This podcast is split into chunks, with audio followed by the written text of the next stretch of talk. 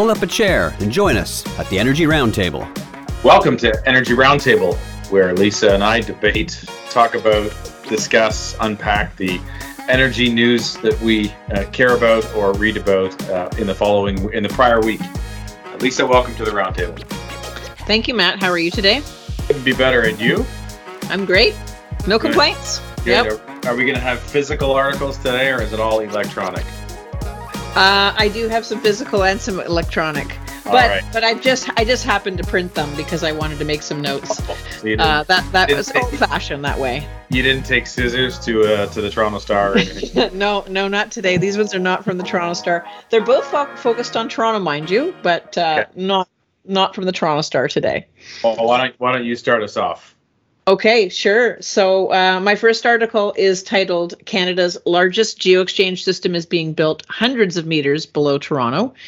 Uh, it is from BlogTO. Actually, both of my articles, I think, are from BlogTO. Yes, they are. Uh, so this first one is about a uh, astounding scale project, as they as they refer to it as, which is being built um, deep below the University of Toronto's St. George campus. Uh, it is essentially geo- a geothermal project uh, and it's part of their ambitious climate plan. And of course, they're they're highlighting the fact that you'd never know that it you know all this work is taking place based on the work that's that's taking place above ground. Um, it is. There are 370 wells uh, that are being uh, bored below the center of um, King's College Circle. And just a couple of interesting facts the U shaped pipes that will be inserted into the boreholes will form a closed loop filled with a mixture of glycol and water. It'll be linked to the network of heat pumps serving U of T buildings. And the pipes reach a staggering depth of 250 meters, which is a few meters shy of the TD Canada Trust Tower's height.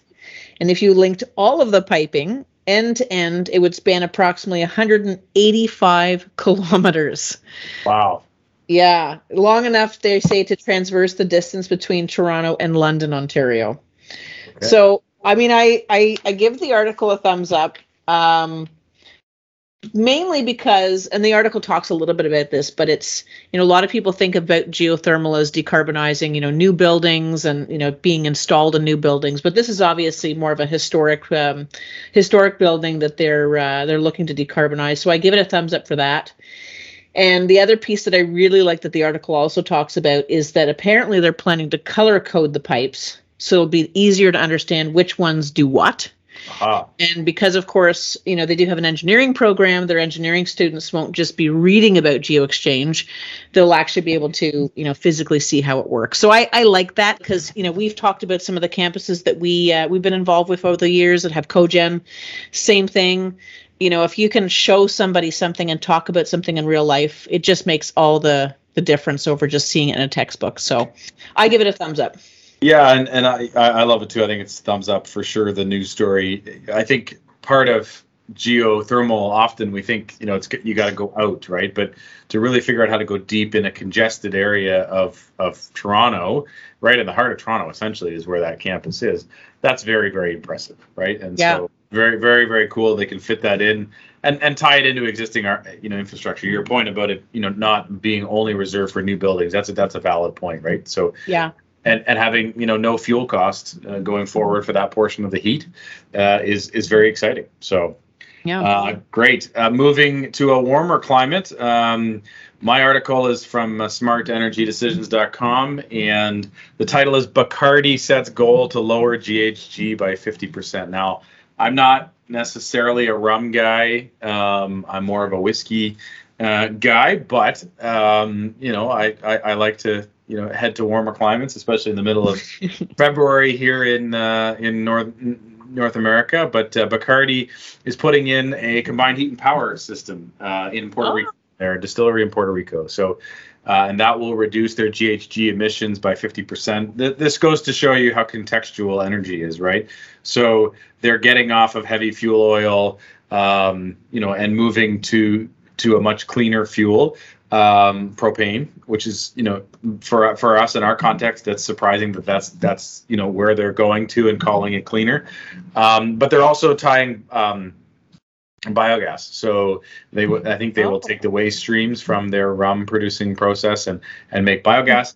And then the biogas uh, can run, you know, the the uh, the CHP and the CHP, of course, in a distilling application, will make both electricity and heat uh, for the distilling process. And so, um, you know, for Bacardi, their senior vice president Ned Duggan says, as a brand and as a company, we're committed to doing the right thing for the planet. Um, so um, and and you know, I think they are in some ways in those Caribbean countries more attuned to that, right? Like they're a bit more exposed to the realities of climate change and how that impacts things. And so here they are on the front lines doing that. And so, you know, the next time you raise a glass or something with rum in it, um, it may be made with um, biogas fueled cogeneration, and that's a that's a good thing. So that's awesome. Well, I, I don't I drink don't drink much rum myself either.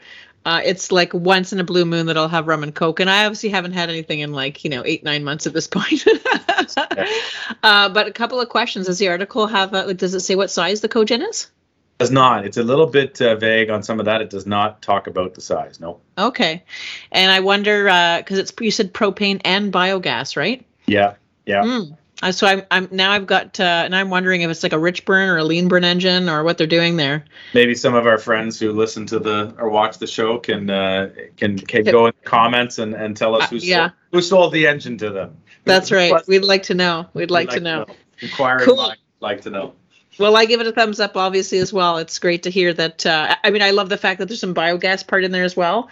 Yes. Um, we worked obviously on a propane project as well at uh, Kirkland Lake Gold, was which was then converted over to um, CNG. But so there's a lot there's a lot that goes on with that fuel and running that in an engine. But yes. um, anyways, it's cool. That's awesome. So let's head back north. You're back in Toronto again with your next. I'm back in Toronto. I'm back in Toronto with the uh, the article is, tar- is titled "Toronto is getting the largest solar power generating wall in North America." Wall. This is actually pretty close in our backyard. Like from a location perspective, the project's going to be taking place. It doesn't say. Um, it doesn't say what building it is, but it's an industrial area just north of Rexdale Boulevard in Etobicoke. Okay. Your so former interesting. grounds. That's right, my former stomping grounds. It's a record-breaking wall from a manufacturer by the name of Mitrex. It's expected to generate 90,000 kilowatt hours of energy for the building annually.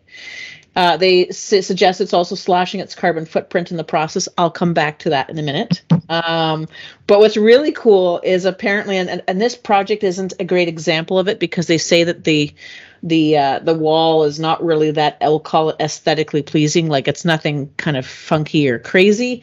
But the company apparently can manufacture these panels in a variety of kind of color variants and looking to look like stone or um, you know different types of finishes that you know I think is kind of cool because if you think about you know whether you're you know in a residential area I've I've always hated the look of solar panels on roofs like it just looks to me very ugly especially if you've got you know a house and then you've got these massive solar panels it's different than an industrial building. So if they can you know get these uh, this product to look a lot more like shingles or you know just a fancy wall on a building i think it's great. Um, and apparently the cost is not as astronomical as people would think it would be for this type of a wall.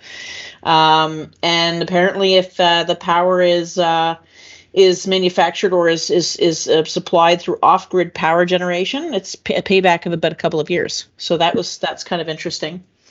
Um, and they do say though that they're in a little bit of an uphill battle. This manufacturer against well-established building materials that are being traditionally used in new buildings. Uh, just because developers and contractors are often looking to kind of stick with you know products and relationships that they know. But apparently the green some green energy incentives like the federal funding of 10 billion through the cib or canada infrastructure bank uh, towards green power projects are among some of the policy moves that they are hoping will sway the industry to kind of make some decisions to use this type of tech in the future so I I like kind of where it's heading. Like I like the the whole aesthetic piece because again, I've always found solar PV to be really kind of ugly, generally speaking, unless of course you're putting it in a big field or on an industrial building. I'm going to pick a little bit at the carbon footprint piece that the article mentions, because mm. it does say, again, just highlighting it, um, expected to generate 90,000 kilowatt hours of energy for the building annually, slashing its carbon footprint in the process I'm assuming that they're getting their power from Toronto Hydro, which of course is coming from Hydro One, which, as we all know, you know, currently in the province of Ontario is pretty clean, right? Like with our nuclear generation, this is not talking about, you know, peak power or anything that would require peakers, you know, fired with natural gas. Um, so yes, the power, you know, mix might look different in Ontario in a couple years from now when some of the nuclear refurbishments take place but um, I'm picking on it a little bit because I feel like there's so many people that are really trying to just highlight this carbon reduction piece. And again, we just have to be a little bit wary like, where is that information coming from? And do you really know what you're talking about when we're talking about carbon reductions? So if you if you ascribe to the marginal emissions factor theory or or or, or line of thinking, it's not really a theory; it's a line of thinking. Yeah, I, I can see how solar is displacing electricity or gas on the margin. So I, I kind of whether or not they're thinking that, you know, clearly about it, I don't know. I, I yeah. agree. It is it is something that's thrown around a little bit more too uh, loosely, like lower lowercase liberally than than perhaps yeah. be um, which is you know why we need the blockchain to provide you know certainty around all this stuff, and that's that's another discussion for another day. Uh, let's talk. All let's talk about a wall. It's Canada that's paying for it, and not Mexico. Is that what that what I read? Uh, yes. Sorry. Correct. I, I could I couldn't go there. Um, yeah. so uh, that that's that. You know, I, I, I, at the end of the day, I, I think it's very exciting when we start to get our built environment to not only be conserving because we are you know more efficient and we're not you know wasting energy but actually gener you know converting it you can't generate energy. It's it's not not generated but it's converted. But so converting it and harnessing it um, passively or proactively like this that's you know now we're talking some really exciting stuff. So yeah and i think about you know those types of projects that can eventually hopefully put power back on the grid too and and you know help with uh, with that just like they do in germany right? Like or other right. places in the world so Totally. Yeah. Um, so going from Toronto to uh, kind of expanding across Canada, uh, my article is Lafarge Canada signs wind PPA. Uh, and so the announcement here is that Lafarge Canada has entered into a PPA with our friends at uh, TransAlta Corporation. So they're going to oh. buy, they're going to buy 100 gigawatt hours a year of wind uh, power. So it's uh, electricity to their Exshaw cement plant. Um, oh, so, wow. Do, do you know that facility? I do know that facility. Oh, okay, okay. Uh, I know that facility because they were at some point looking at cogen. well, sounds like they don't need it anymore. Uh, they've got wind, uh, so it's going to provide. Well, I shouldn't say that. Uh, it will provide 25% of Exshaw's energy demands. Um, okay. My guess is that, that they say energy. So, I mean, in a cement plant like that, there's a lot of energy on the thermal side. Um, and so, you know, probably it's providing most of the electricity. Um, and I, you know, what I like about this is, you know, we are at, this is a case study of we are at the point in the market where we don't need the subsidies. We don't need, um, you know, the incentives. This is truly one for-profit company and another for-profit company getting together and making a deal like this work. And it's it's not the first of its kind. There are many out there, uh, but I thought I would, you know, given it's two Canadian entities, it's uh, you know a client of ours in TransAlta. I thought I would highlight it because I think it's a cool a cool story and a good example of how we can have these, you know, bi-party bilateral agreements uh, my hope is we see it one day in the RNG space and you know all of this where we get to a more of a you know private industry driving it free of you know incentives. So really really cool story and and you know another good news uh, partnership in the space. Yeah, and I, I, I mean, it's, uh, I mean, we, we obviously know Lafarge. We've worked with them uh, you know, several facilities, and um, you know, interesting to hear how TransAlta is involved in this. And I think they're just, I mean, TransAlta themselves are so forward thinking. I mean, as you mentioned, they're a client of ours, but uh, and we don't deal with them on every uh, every technology, of course, that they're uh, they're working with. But you know, they've got wind, they've got battery storage, they've got. I'm not sure if they're doing the solar PV side of things. Obviously, the cogen and power generation. Um, so it just shows like they're really forward thinking and they're thinking about all the different types of technologies that people can use. And uh, obviously that's going to differ based on people's geographic, you know, regions and places and so on. So uh, no, that's cool. That's great. And my, my humblest apologies to the people of uh, Alberta. Exshaw is uh, between Calgary and Banff. So when you make that beautiful drive and you start to enter the mountains on your uh, right hand side on the north end of the highway, you see the Lafarge facility in Exhaw. Uh, Exshaw. It's uh, a colleague of ours. His wife is not a big fan of it, but uh, now I can place it in my head. I've been by there, so very good. And now is the time um, on our roundtable where we have our face off. We bring in our content uh, creator, producer extraordinaire, Mark Charbonneau, to uh, officiate our face off. Uh, Mark, welcome to the show. Hello, can you hear me? Loud and clear. hear you. Excellent. You're sporting your mustache again, by the way, Mark. Yeah, I, I, can't. I can't make up my mind. I keep. I'm like a chameleon. I tell you, just keep switching it up, right? I'm living. I'm living vicariously through your facial hair, Mark. Fair enough. Fair enough so I figured um, with the uh, Super Bowl approaching, um, right. you would uh, tackle the topic of football, which is often polarizing. A quick story: um, I actually played high school football, and my mother was completely against it. Uh, but oh. my father was a football player. My father played at uh, Mac, and then had a, actually had a tryout for the CFL. He played for the Stampeders for a little while. Okay. Then ended up coming back and uh, becoming a teacher in St. Catharines. So, wow. So my so my mom was against me playing high school football, um, although she and she did uh, in the end allow me to. So it, it is a polarizing topic. So some parents are like, nope, you will not be able to play, and uh, so I figured we would uh, use that, and then the Super Bowl, of course, uh, this weekend. Right. Um, do you guys have a team you're going for, or no? Do you even is it even a I, I am not a football fan i will be honest. Uh, i love sports. I don't yep. watch that many like i mean i'm for for for listeners who are uh, who listen in fairly frequently most people know i mountain bike and road cycle. And so i work watch the whole world cup season and mountain biking. That is kind of my thing. That's probably the only sport i watch. Uh, of course fallon loves the raptors though although she's sort of tuned out this year but most of the time i'm kind of sitting alongside her watching the raptors games as well so. Fair enough and Matt? I, I, grew up in a massive NFL uh, family. Uh, I until two and a half years ago, I was a big uh, Pittsburgh Steelers oh. fan. You know, to the extent that I, for some reason, have a tape measure uh, from. you get all this kinds of paraphernalia. Um, I will watch with friends this weekend. Um, I haven't picked. It, it's so hard to attach yourself to the two teams, to yeah. the, the Bengals and the and the Niners. So um, as an AFC guy, I probably will pick, you know, AFC North guy, I'll probably cheer for the Bengals. Yeah. Okay. Fair enough. Um, yeah, same thing. I don't have a, a, team. Actually, I've never had an NFL team. I, you know, I, I watch NFL uh, like not avidly, but I've just never had. I guess the Bills would probably be my my team of choice because it's so close. But um, yeah, I'm, hockey has always been my sport. So I, I'm I've almost always watched the the the halftime show for the Super Bowl. That I've always watched.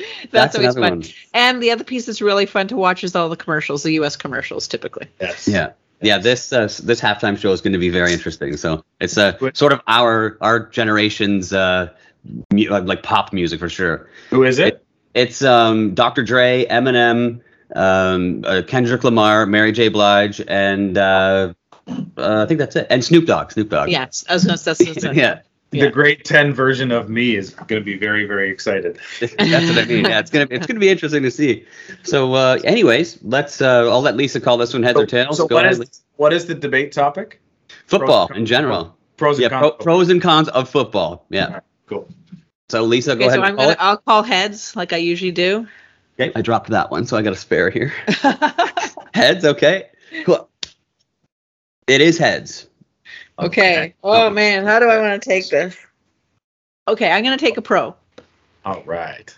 I'll take the pro. The pros. Of, okay. Yeah, I'm gonna take the pros. Okay, so so although I'm not a football fan, uh, I do think that team sports and sports in general are amazing for anybody, you know, regardless of your age. And the more you know active you can be the better it is for your physical and mental health. So huge proponent of that. So that's why i'm taking the pro side. Um, so obviously there's there's some you know typical ones here. Like you know obviously it promotes physical fitness. Everybody i think knows that. Uh, again touched on the cardiova- cardiovascular and mental health benefits of football. Um, and again i think if i think of myself uh, i raced motocross from let me see, when I was 15 to my early 20s, I think. And I still say to this day, it kept me out of trouble. So for kids who, you know, have an outlet like that, that kind of creative, you know, outlet to kind of turn to, um, that's that's sports oriented, I think it's great. Um, I think there's huge life skills to be gained from sports in general, and that can be from sports like mountain biking that you're doing on your own, but also as it relates to team sports with football. You know, teamwork and just leadership and goal setting and kind of being cooperative with with your teammates. So there's a huge huge plus to that.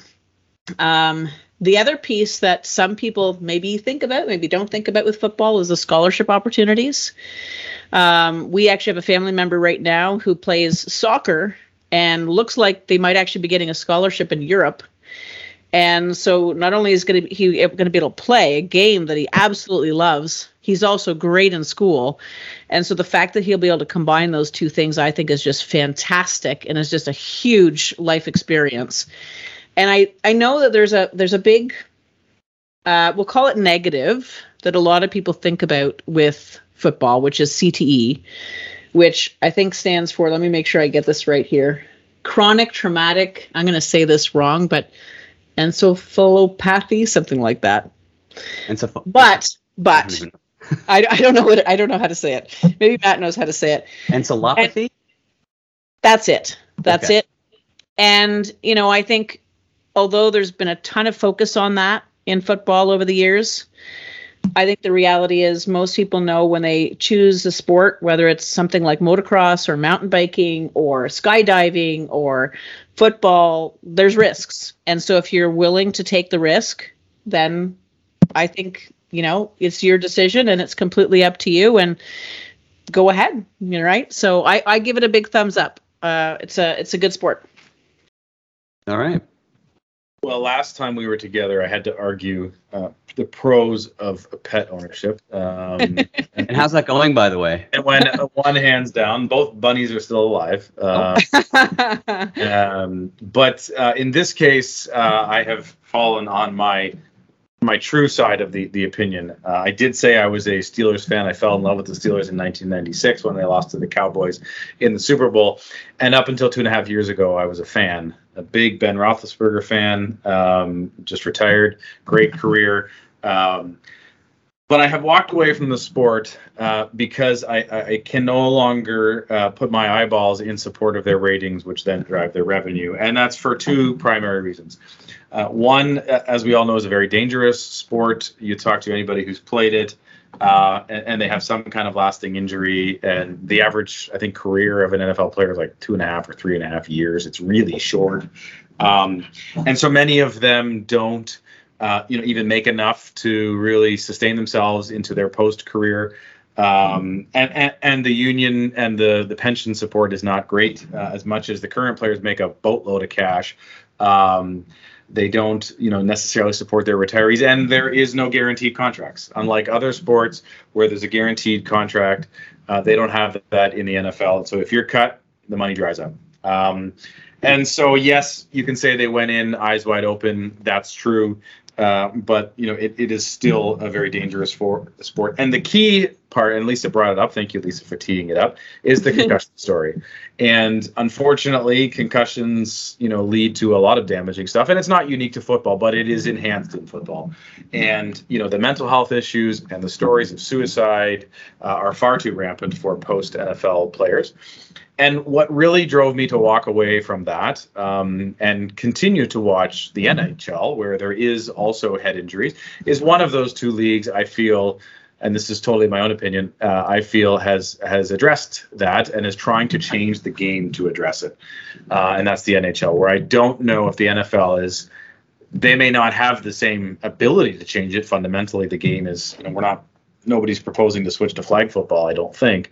Uh, but I just feel like they're putting their head in the sand. They're they're stuffing away money to fight lawsuits, uh, and just you know kind of push that away and deal with it uh, when it comes in the courts. And so I think that's issue number one is how dangerous it is, and and the the head injuries and the knock on effects. And yes, uh, the NFL players are adults and they understand it. But those decisions to go into football and to kind of, you know, that, that that's made at a very young age, right? And so by then, you know, it's almost too late. You get sucked into the Friday Night Light culture, and it's like, no, this is where I'm going, and it's the cumulative effect of the head injury. So that's number one. Number two, and and this one is, um, um you know, some might say this is a bit of a reach, but um, if you look at the demographics of the players versus the demographics of the head coaches and the owners.